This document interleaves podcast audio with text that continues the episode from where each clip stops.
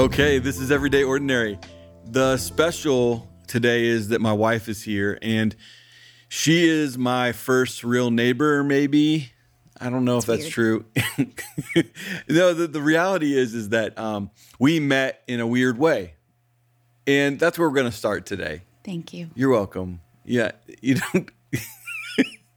So she's here to hang out, but I, I think oftentimes people hear my my voice and, and my thoughts on our life. Um, but she doesn't get to speak into that. So I wanted her to be able to speak into that because she usually has a more detailed story than I do. Is that correct? Yes, absolutely. And so I just wanted to be able to be, uh, I want people to, to see us interact. I wanted to, them to hear our stories, and I wanted them to know that this is just kind of, this is who we are. And it's nothing spectacular. In fact, you you didn't realize that we were going to be on film today, and so no. So I came from helping friends move, and I'm ready to go to my workout class after this. No makeup on. It's I do fine. Have mascara. It's but. Fine. You're beautiful. So here's the deal. So I was eighteen. You were seventeen. Let's just get right into it. And I was part of a band uh, that was going to play at our graduation. You were? I was miming for a um, I just want to make sure everybody heard that. Can you say that one more time? Yeah, I was miming.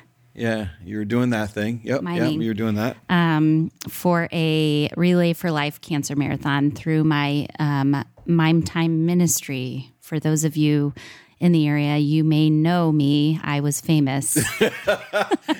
You were the most famous mime of them all.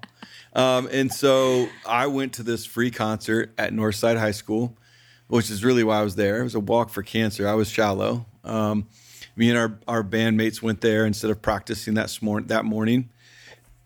And we get there, and there's these mimes dressed up all over, which we haven't really seen. Like, that's a movie thing.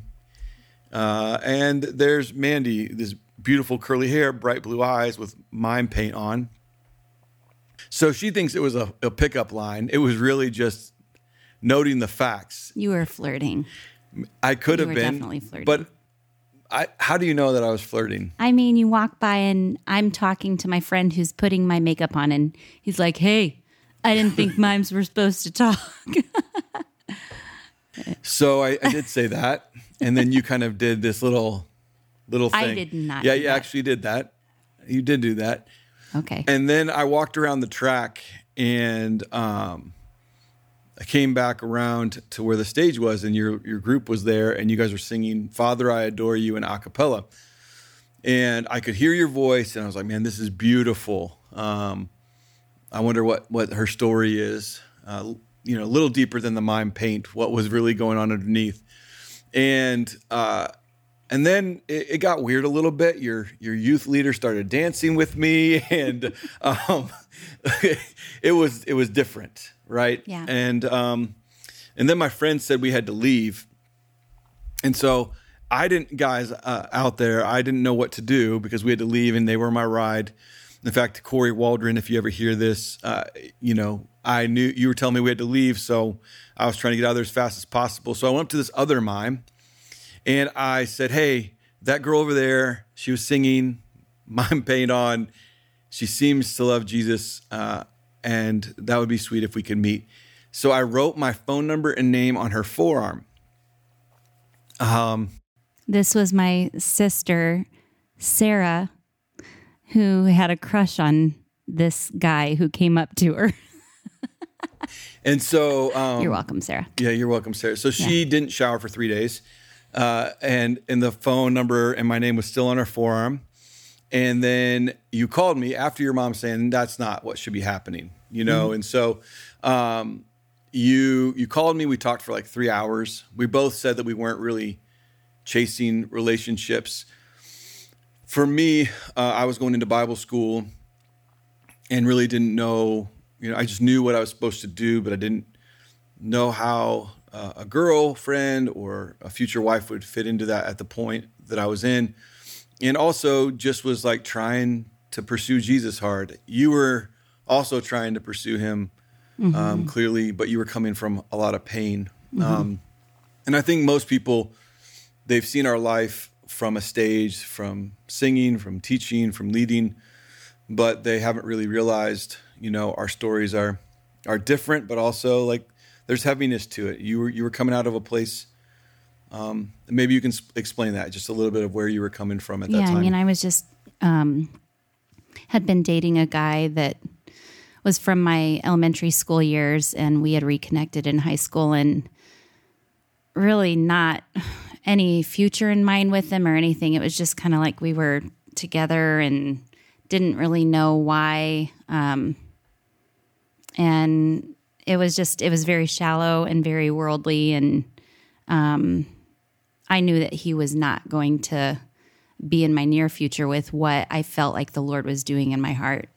Um, he didn't know the Lord, and I was, I had been saved, but just running from the Lord. And so uh, the Lord had been working in my heart, so I knew I had to end it with him. So. Yeah. And I think, you know, we were, we started dating a couple weeks later. Um, you came to my graduation party. I told my grandmother in the driveway that you're going to be my future wife. Um, you got to meet my whole family. And also, I just want to add, um, I, like, I, any guy like you, um, in my past, I just never, there were a couple guys that loved Jesus and were very outspoken about it in school. And, um, I thought they were great. Um, but I just never was attracted to them. Um, just had this idea in my mind that they were not going to be my type. Um, and I think that's pretty important because, yeah. You know? I mean, you, you you ran pretty hard for a season. Yeah. And and I was um, the kid most likely to become a monk or um, most angelic by my high school. That's what they voted me for. And reality was I wasn't great either. I was self-righteous and whatnot. Um, but you certainly weren't looking for girls like me either. yeah, I don't. I don't. Uh, I um I didn't know what to do with girls like you at the time. Um, because I knew it would get me into trouble that I wasn't willing to wade into. But I remember us driving down the road, going over some railroad tracks, and um, having to define for each other what kind of relationship we were going to have. And mm-hmm. your view was that guys take, mm-hmm. and my view was that guys give. And um, and so we were trying to figure out what is what does a relationship look like under Jesus, um, but also that looks like Jesus's love. And that was hard for a few months. Mm-hmm. In fact, we, um, we broke up, you know, um, that was a big moment for us. I, I called you from college and said, I can't, can't keep doing this. And, um, and, and then, then I, I broke up with you for you like bro- a day. You broke up with me twice for a day. I did. Yeah. You, you had friends that would tell you that I wasn't moving fast enough. Yeah. Um, and then, and then, uh, I'd be like, this is foolishness. What are you doing? And you're like, oh, yeah, that's right. But um, we dated, and we, you know, what was really beautiful is we we started serving with each other, alongside each other from the beginning. And so while there was us learning how to be together and to try to be above reproach and, and love each other better and better, we got to serve together from the beginning. And I remember we would, we would uh, be like in your bedroom, and I'd have a guitar, and mm-hmm. we'd write a song. And then we'd write another song, and then we'd write another song. And and so we started leading worship together, which became this really sweet place, meeting place for you and I, where you would sing and I would play. And um, and I got to like stand beside you and behind you, because a lot of times when we'd walk into places, you're standing beside me or behind me. And, and so it was a really sweet place for us to like role switch and, and serve one another in beautiful ways. And um And so I remember I, I worked for my dad's business at the time during the summer, and a guy walked up to me and handed me two thousand dollars. He said, hey, you need to go make an album with your future wife. And so we started recording an album.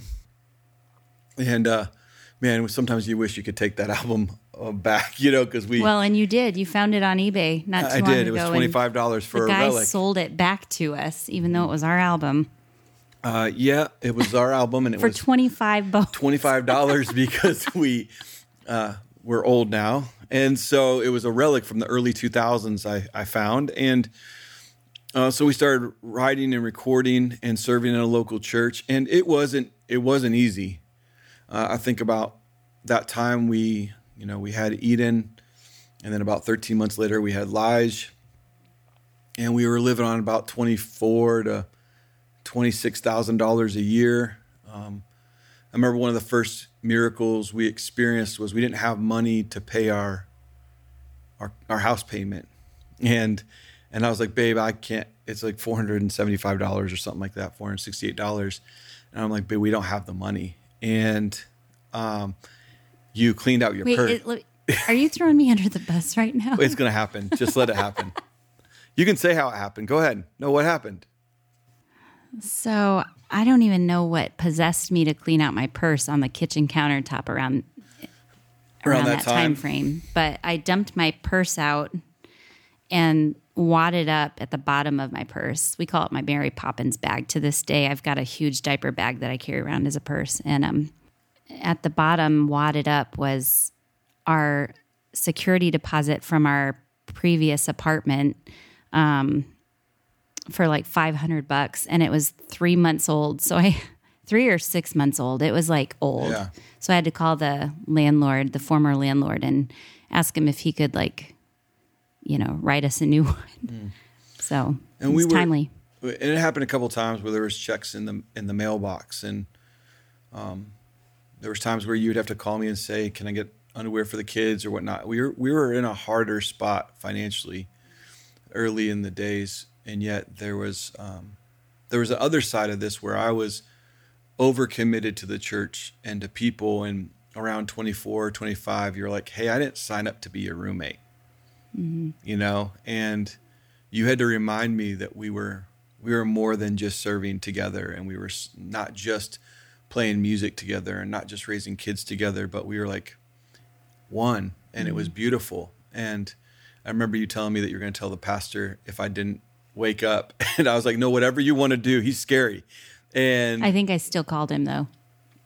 You could have. I think early on you weren't thinking I was serious, so I called him behind your back. yeah, and and again, we're coming out of two different family dynamics and how we respond we're to each other. So young. And, you know, Eden uh, trying to figure out how to be parents, and Elijah how to be parents to a little boy that was climbing things like monkeys. And um, there was yelling and there was mm-hmm. anger, and yet the Lord kept us close. It was weird, right? And mm-hmm. um, we didn't really have many nights where we we didn't reconcile before the night was over. And um, I always tell people, even today, he's protected us. Like, we could be a statistic because the rest of the story gets beautiful and hard at the same time. And so uh, we served in this local church with a lot of friends and new friends, people in hard spots, and um, our pastor that was our mentor and our friend. And and then uh, I don't know if there's anything else in the mid-twenties other than we just we just served. We served a lot, and new new kids were living in our house. People were living in our house. There was seemingly somebody always kind of needing a space, especially kids uh, with broken homes. And so we had kids in our home, and we did way more than we should have, but there was a lot of times where I, I wouldn't take it back because we were just trying to be faithful. And then around, um, we I was twenty-seven and you were twenty-six, and I'd been praying quietly, like something's changing. And so I asked God, like, to kick us out of Fort Wayne or put us in concrete. And, um, You know, there was there was maybe some reasons for that. We were we were having a lot of fun at Northside High School, and with some ministry with some skate kids, and um, but there was this sense that we were learning how to live a little bit more and more outside of our nine to five local church job. And Sundays had taken a lot from us. We were there first and last. Eden was on the stage in a car seat one week after being born, and. Uh, And so we were all in together, even when we didn't want to be. And so I started praying that. And then a month later, I was packing some bags. I don't know how well you remember this. I would love to hear what you say about this, because I remember from a certain angle. We were taking ten kids on a trip from Northside, from hard spots. And uh, I was excited about it. These are kids that I'd been spending a lot of time with. And I was packing a bag to go on this trip. I always packed last minute. You were always packed ahead of time. And and so I um, I heard the Lord just say, sell everything you own and follow me around the world. Go check your email. Your pastor's going to tell you. And so sure enough, I go over there and read a one-page letter from my pastor who hadn't slept in three days and said, hey, man, haven't slept in three days. You need to sell everything you own and follow Jesus around the world. And I came and got you into our house on Crescent, and you came up. And all I remember about that moment is we laid on the bed and cried together because things were going to change real fast. Do you remember anything else mm-hmm. about that? Mm-mm. And so we took those kids on a trip, and um, they got saved, and it was beautiful. But then we had to come home, and things started getting a little crazy um, when we got home from that trip, because we only had one more trip, and then we were going to go full time into this road life, whatever it was. And we'd never done anything remotely like that. So some of the things that started happening when we got home, do you remember those things? Mm-hmm. Yeah. Um, our furnace blew, and, you know, we were like, wow, uh, how are we going to sell this house with a furnace blown? And the guy who we had went on the youth trip with um, called Eric up like shortly after mm-hmm. that and was like, hey, do you know anyone who needs a furnace? I'm getting rid of, or my dad's getting rid of. No, he had one or, wrapped in his basement. Yeah. And he said, my dad, and Eric's like, well, sure. Yeah, we could, you know. Ours just broke. Yeah. Um, and then he, Tom was like, my dad can come over and put it in for you. Yeah, just pay for the parts. So that was, that was crazy. We had a wet spot on our ceiling in our bedroom, and you started poking at it one night. You're like, what's that? And start poking at it, finger goes through, and then ants just like parachute down from, and they're huge, like carpenter huge ants, yeah. carpenter ants. Uh, we took the air mattress downstairs that night because I was not going to sleep up in the bedroom. So I got some blue one, dusty stuff that I sprayed up there, and it killed them all. Yeah, um, probably would have killed us if we would. But have yeah, stayed if we would have stayed up there, we would yeah. probably yeah been dead. But we also, like, I remember being at church one Sunday and um, talking to this guy, like just sitting there talking to him. And he was telling uh, telling me that he wanted to, he was looking for a house to buy, and it was going to be, he wanted to buy it by like Northrup, you know, that area, Coldwater area. And I was like, well, that's a shame. We're going to be selling our house soon. And he's like, where at? And I told him, and then next thing you know, he's interested in coming over to look at it, and walked one time through and was like, where do I sign? You know, so that was that was pretty crazy. We didn't have to, you know, go through a realtor or anything like that. Well, then we went down to uh, Louisiana and Mississippi, and we get a job offer. And it was like gold. Yeah. It was like shiny and... Yeah, it was the opposite of what we were being asked to do. We were asked to sell everything and trust him and travel mm-hmm. the world. And now we're getting this job opportunity. That and we're has getting money, money and thrown at opportunity us. And our kids' schooling. Yeah. And um, I just remember sitting there, and he's like. And we wanted it, though. Like, we wanted it. We were like right there. I think you wanted it. I was. I think you were. I think you were wanting it. I think you were wanting it.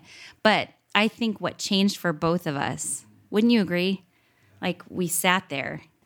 Yeah, and he, he just started talking about my earrings and tattoos, and and then... Um, well, yeah, I mean, even even after that, though, like, that stuff didn't bother me as much as, like, when he was like, so what do you make currently? And you told him, and...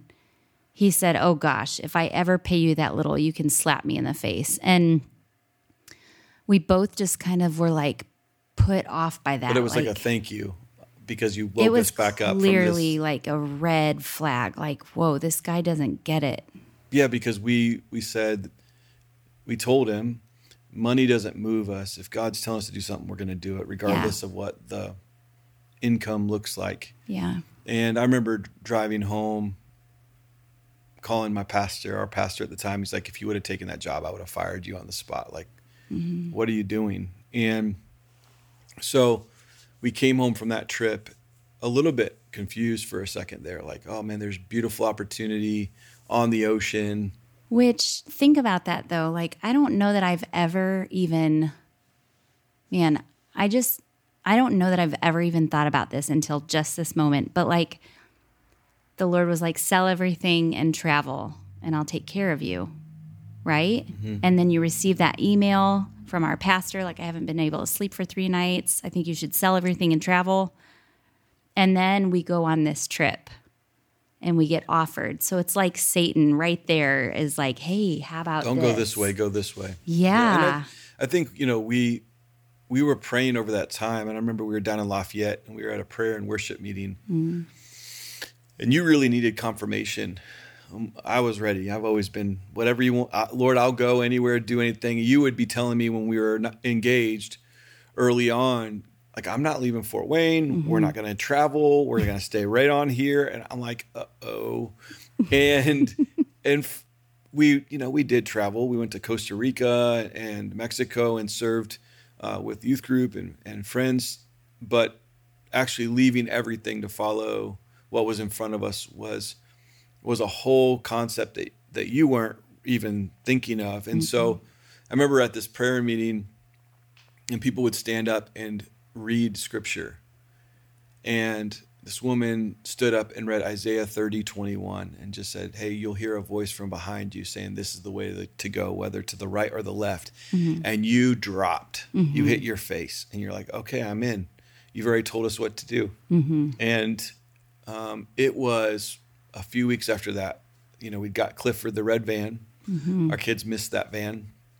You know, the seats are electric in the back and lay all the way down. And Um, it's got a velvet curtain. velvet velvet, velvet cur- curtain. Yeah, it was older. I think it was like a two thousand, no, like a um, two thousand two or something yeah. like that.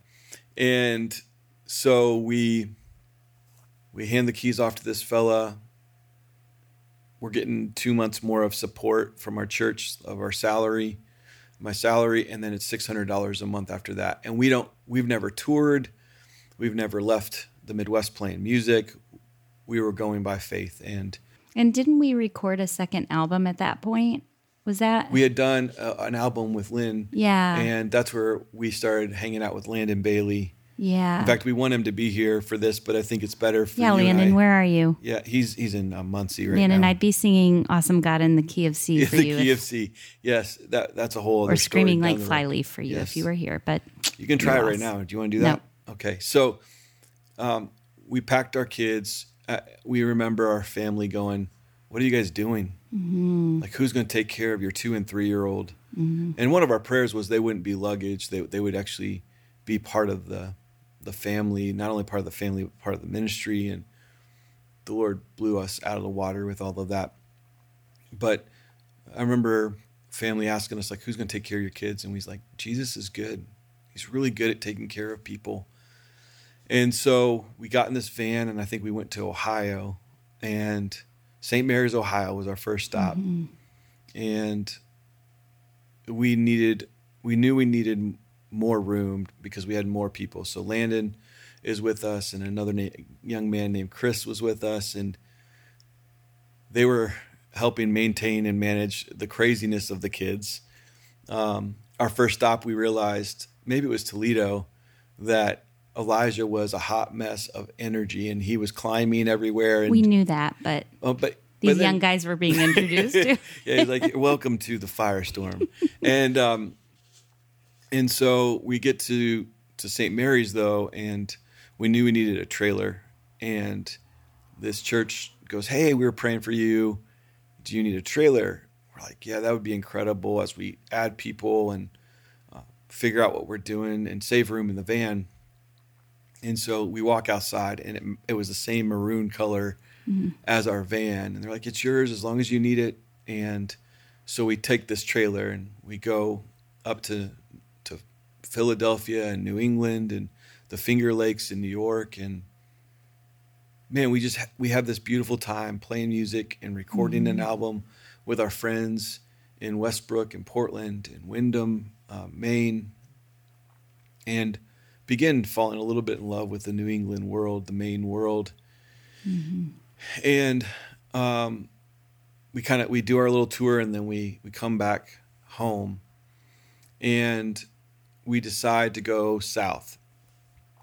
And so we're playing music all over the South. But the the funny thing was, was that we only went where we were invited, and we would only go with the reality that we weren't going to charge money. We were going to trust the Lord to take care of us. So, you know, whatever, whatever you feel like. So the, pray and obey. Yeah. And so we get to Huntsville, Alabama, and our, our checking account is zero, and I'm angry. And we're on E.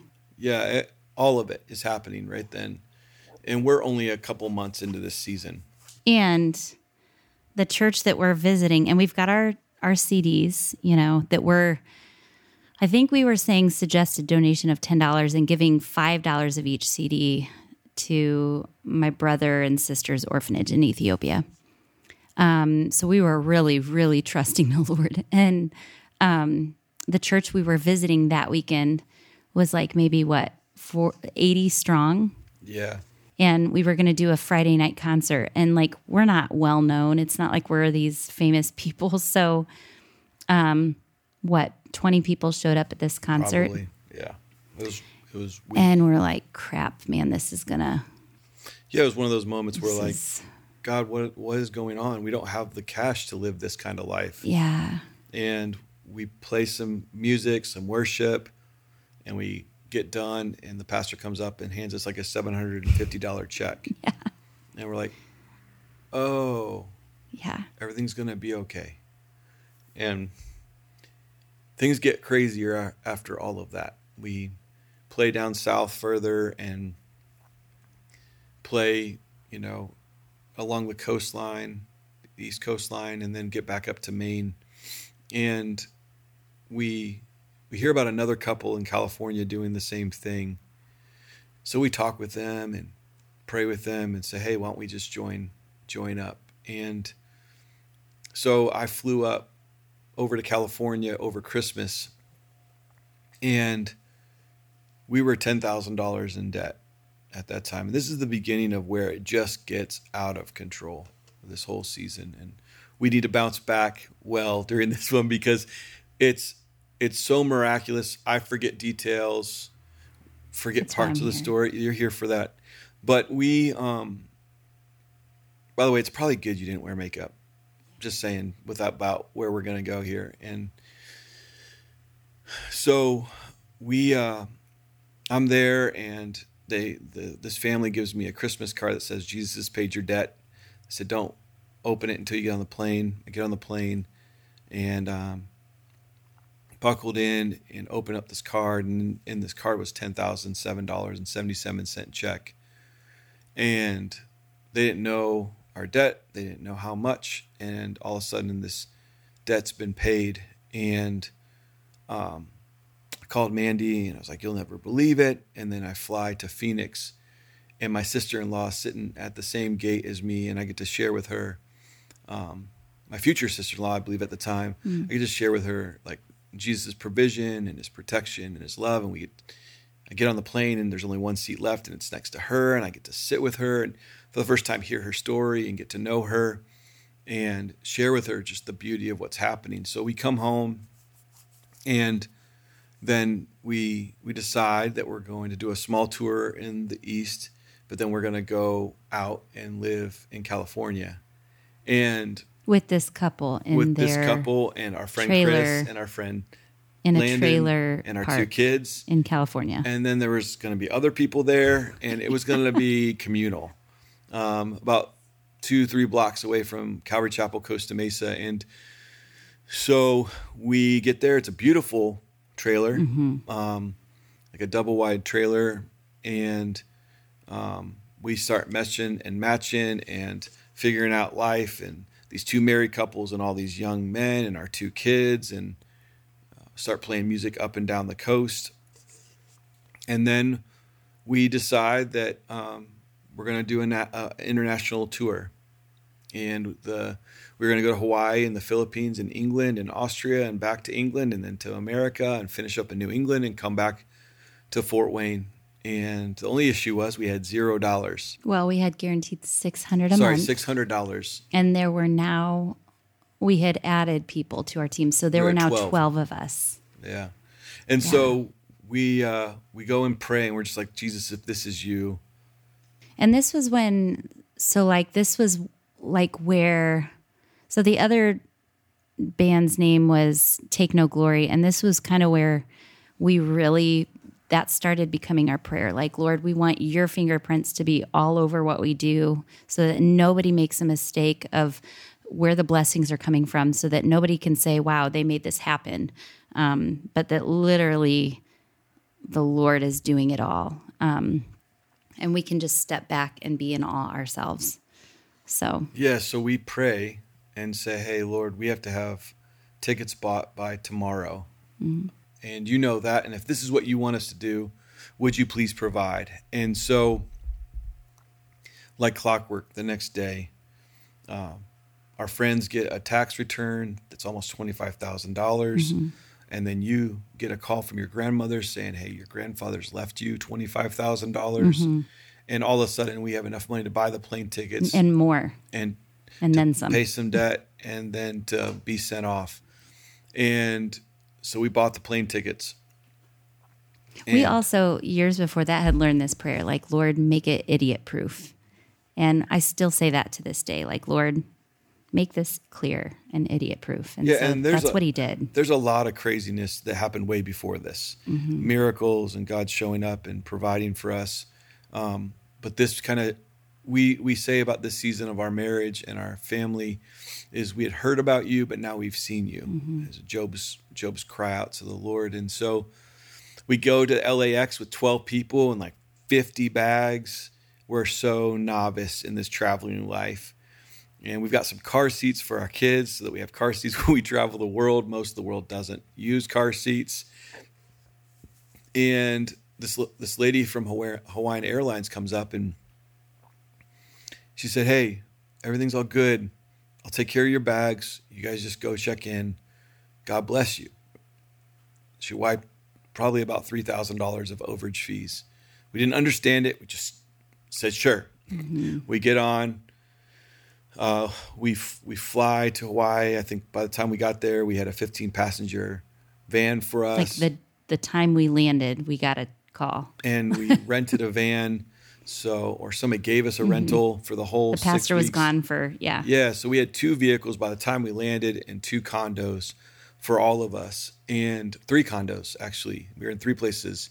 And a lot of times you'll hear this. We didn't know where we were staying, how we were paying for our food or gas before we actually got to the place, which...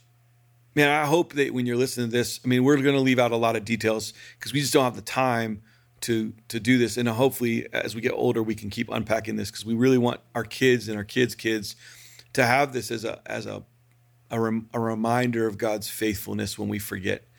And so we fly to Hawaii, we get into our spots, and a couple people were coming behind the other couple.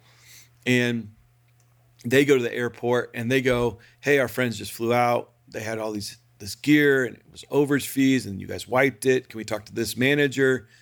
And the guy goes, number one, that's illegal. Number two, who is the supervisor? Number three, we don't have a female supervisor. She doesn't exist.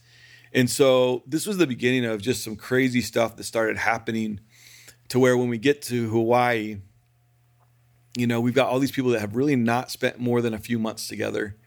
We're trying to figure out how to be a band, how to be more than an acoustic duo with me, you, and Landon. And, uh, And really just figure this out. And so some of the beautiful parts of it was we probably played three nights a week, but most of the time we were on the beach or in the pool with our kids. And after a lot of years of ministry on Sunday and through the week that overextended us, it was really refreshing.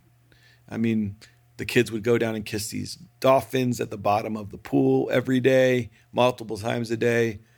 And then we go swim with sea turtles, and you and I would go snorkel into these open, vast spots of beautiful fish. And uh, it, it was really beautiful for a family that had been rushing around for a really long time. Though we did have like this one night where all these bugs got into our room, and You, went around with the vacuum hose and sucked them all up.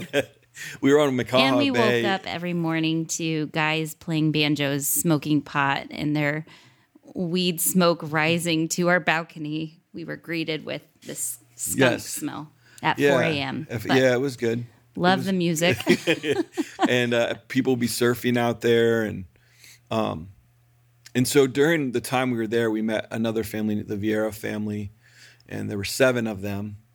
And boy was a big old bass player and man of faith, and uh, Elena and their kids were just this beautiful people, and he played big old bass, and we needed a bass player. And so he started playing the island with us, and it just filled in this hole that we didn't have an answer for without one of us giving up our guitar for bass. And so a couple things happened on that island. Maybe two or three things happened on that island that were pretty incredible. One was Landon got really sick. Um, At a youth event one night. Yeah, we were in front of, I don't know, a couple hundred kids. And uh, some of our team comes in and says, hey, Landon's really sick. We need to take him to the E R. He had literally a, a very serious illness.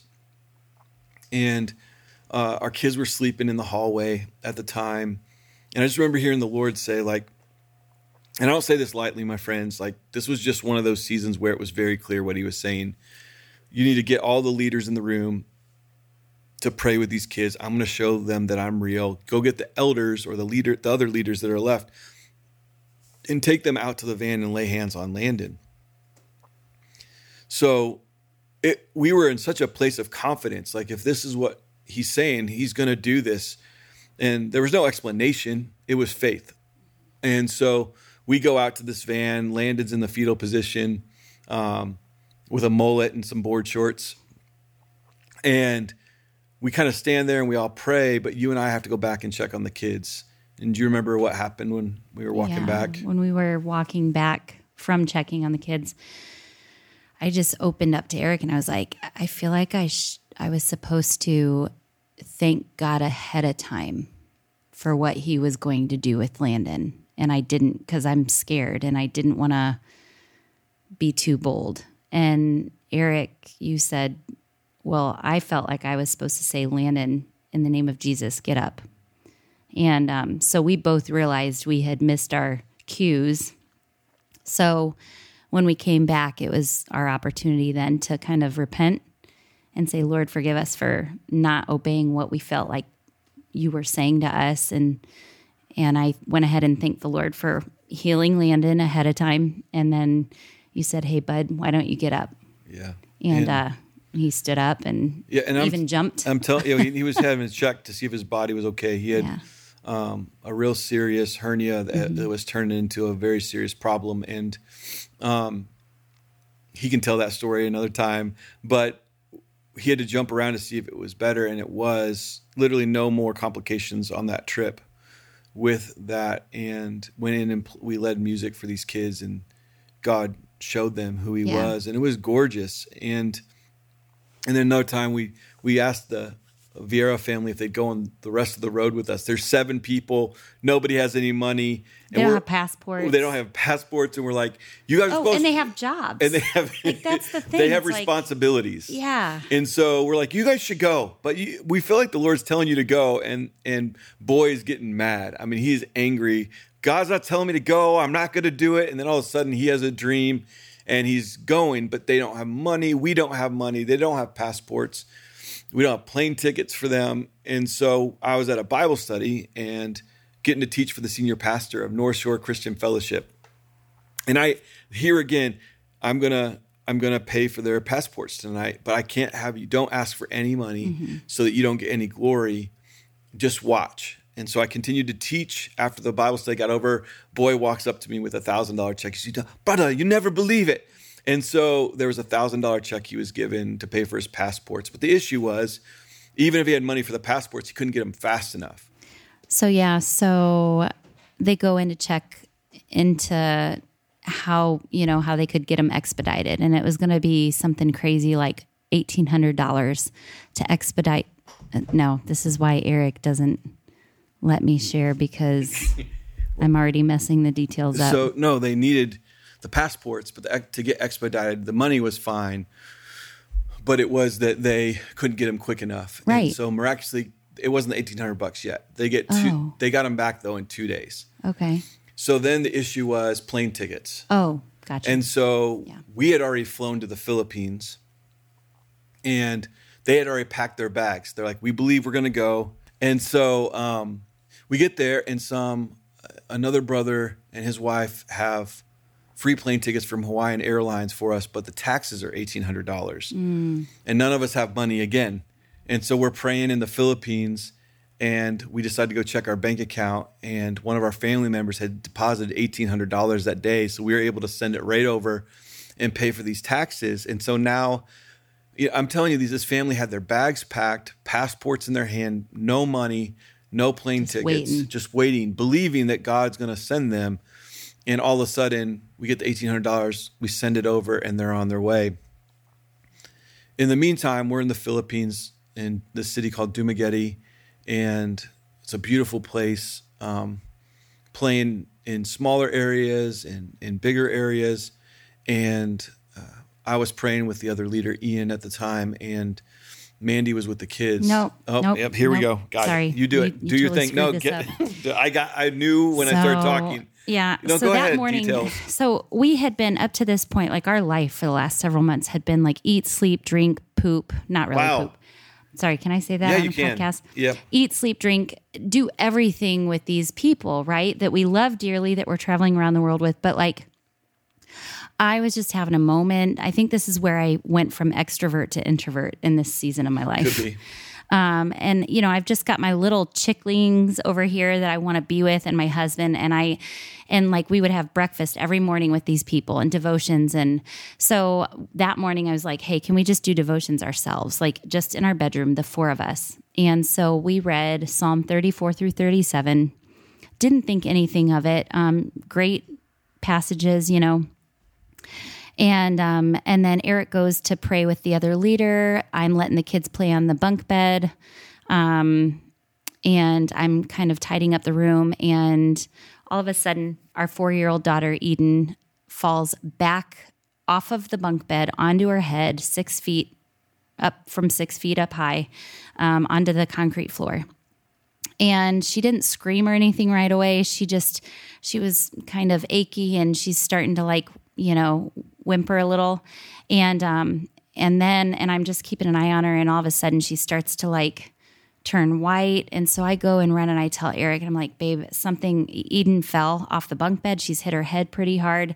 Um, she's not looking great. And so I think we just need to monitor. And there was a nurse on site, and finally, eventually Eden started puking every thirty seconds. And her face was like pale white, and lips were see-through. And we were like, okay, we've got to rush her to the hospital. So we get in this little, whatever it was. Pickup truck. Um, scary. Um, and rush to the hospital. And before they put you in the E R, they take you to this little clinic, and we're just sitting there. She's vomiting every thirty seconds. This doctor brings her back to evaluate her and assess her, and comes back out and says, she has a severe concussion with a possible hemorrhage to the brain. You need to get her to the E R right away. So we go bring her to the E R. She's strapped in this bed. Um, there's a little boy next to her, a few years older than her, who had been on the moped. They drive like seven people to a moped over there. Um, and apparently he was on the back of a moped and fell off, and his face just skidded across the road. Um, so he was in pretty bad shape. So we were trying to keep her awake. She's wanting to fall asleep every second. We're putting ice on her belly. We're kind of tapping her on the face. And um, then over. We're like, Eden, you want to pray for this little boy? So she like stretches her weary hand across the curtain. She's like, Lord, be with this little boy, you know. And um, but then in that moment, I remembered the the passages that I didn't think twice about earlier, remembered um, the Lord had given me memory for the one verse, and it was in somewhere in between Psalm thirty-four and thirty-seven, and it says, the righteous, the bones of the righteous shall not be broken. And I just remembered that, and I was like, man, Lord, you are good, and we just want to like, we trust you, you give, you take away. Um, help us choose to say, blessed be your name, regardless of what happens to our little girl. And um, at that time, Eric goes yeah, back so with Eden. I go in with her to the C T scan, and they put a vest on me, and they strap her down to the table. And within, I'm not exactly sure how quick it was, but she jumps her little little four-year-old head up. And she said, "Dad, Jesus healed me. We should go home now." And her demeanor changed completely. Everything changed. The doctors ran in. They're like, "What just happened?" I mean, what? I said, "What do you mean?" She had blood on her brain, and now she doesn't. She's fine. Can we keep her for observation? And so um, we went upstairs. They didn't have any rooms for us, so they had a cot for us in the hallway. And I'm telling you that um, there's standing water in the bathrooms. Uh, there were kids that were dying and very sick in every room, screaming. And for the next twenty-four hours, Eden would color and make pictures for every one of those kids. And what was crazy is a couple days later, we're playing at this huge event. Boy and his family are there now. And um, about seven hundred people came to Jesus that night. And it was said that the churches doubled in the city and things changed. And so here we went from great tragedy to this incredible beauty. And meanwhile, Eden was fine. And she was with us in everything, doing everything. In fact, while we were on the island, even before she fell, if you've seen our Facebook, there's little pictures of her little hands worshiping and singing. She would be in front of the kids, sharing with them the joy of Jesus and singing worship songs, and even convinced that she needed to speak and have an interpreter so that she could tell them that Jesus is their hiding place, and was telling Elijah that Jesus is his hiding place instead of Goliath, who yeah. he wanted he wanted to go to hell. He wanted to go to hell and Goliath, hang out with Goliath. And he would and, say that in front of yeah. Sunday school classes. It was and... great, yeah, the pastor's kids. And so, um, and so there was this beauty in seeing our kids ministering to people, to kids, and to be a part of what we were doing. And um, it was just super rich, especially after that experience. And so we end up leaving the Philippines to go to England. And so when we get to the airport, we're not just a few thousand dollars in overage fees because of the exchange at the time into pounds. And so we're about like seven, eight thousand dollars in overage fees. We've got now nineteen people with us, and everybody's credit cards are are no no mas. And so we have no answers. And I just remember, as clear as Mandy talking to me today, uh, I'm going to change the scales. Watch this. And so I heard that. I then I looked at the team and I said, "Watch this, guys. It's going to get crazy." And I walked up there. I plopped Eden up on the counter, had her start handing out albums. I wasn't trying to manipulate at all. And so um, here we are in this foreign country, in a place that doesn't often receive Christianity, in Manila, uh, Philippines, and Uh, this guy goes like, "Throw your heaviest piece of gear." So we had a keyboard. We threw it on there. It was over uh, weight, and he put overweight uh, or heavy and fragile on on this case. And then he said, "Throw everything you got on here." So we started piling them on. I mean, on the scale, we're piling all of our bags at the same time. Heavy, you know, fragile, heavy, fragile, heavy, fragile, heavy. And we get done, and he goes, "Hey, man, are you a Christian?" And we said, "Yeah, we're Christians." He goes, "Me too. God bless you. Everything's sorted." And we were like, "What just happened?" And so um, it wasn't until being home later on, a few months later, that our father, my father-in-law, her dad, said, "You should probably look up his name." His name was Eliezer.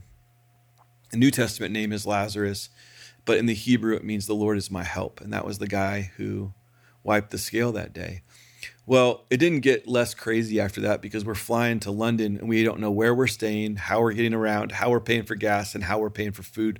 We only know we're playing music. And when we landed, we just felt this dark heaviness. Cloud. It was heavy. I mean, England was just a different animal.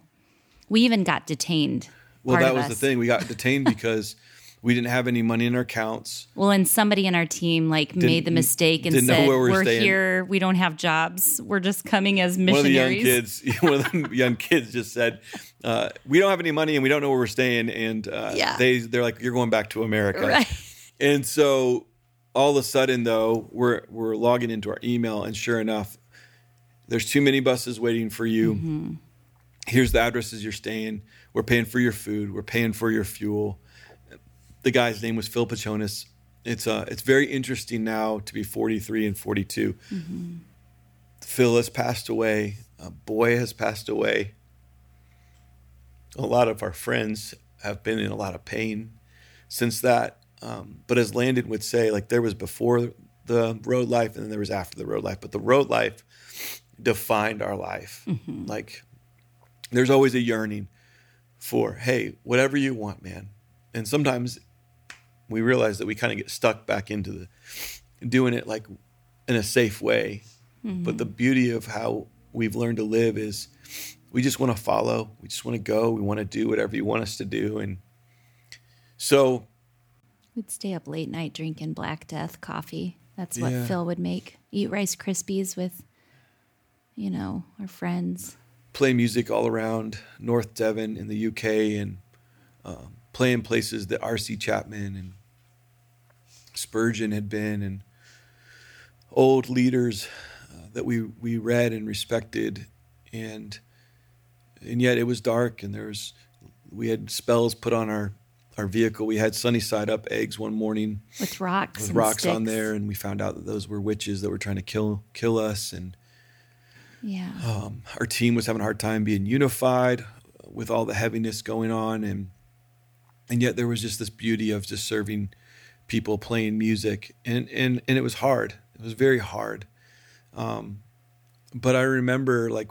Our kids got lice, and that was a whole episode. And our kids are scarred. Like a plague. Yeah, it, it, kids could go to school with lice, and so it would go run through the school, and it ran through our kids. And um, we had it for three weeks, and I was wanting to rip my own hair out. It was bad, but I didn't have any hair, so it was fine for me. I didn't have it. I didn't get it, but the kids got it. Because you had too much product is what I heard. Yes. Yes. Yeah, yeah. So wear moose. Wear moose kills lice or keeps you free Their from little lice. Glued feet can't stick to your That's moose a good, hair. You remember that moment. And so, you know, I, uh, babe, I think we'll stop right here and we'll do a part two.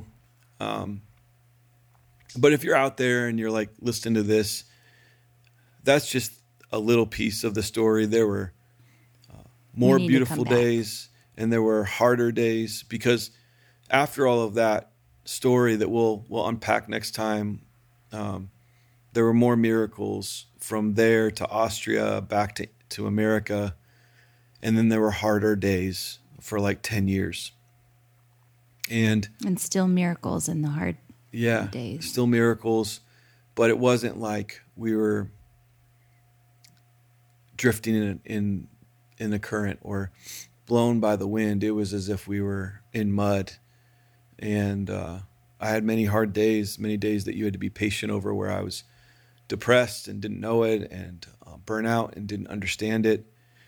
And so if you've heard all this, you're like, man, that's some crazy stuff. We'll, we haven't really unpacked all of it in a lot of ways, but we were, we just celebrated twenty-one years of marriage, almost twenty-five years of knowing each other.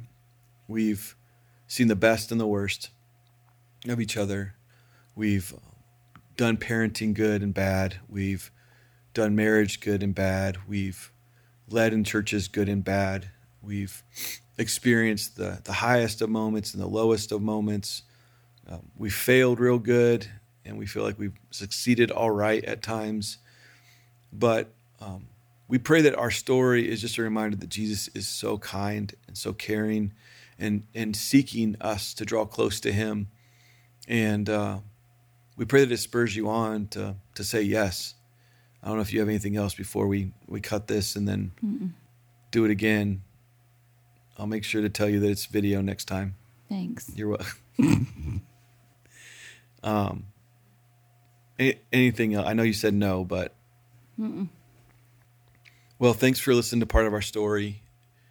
The reason why we added this to the Everyday Ordinary deal is because this has been our Everyday Ordinary for twenty-one years, going on twenty-five years of, of friendship and, and relationship. And um, all the extraordinary things that have happened, happened in the normal.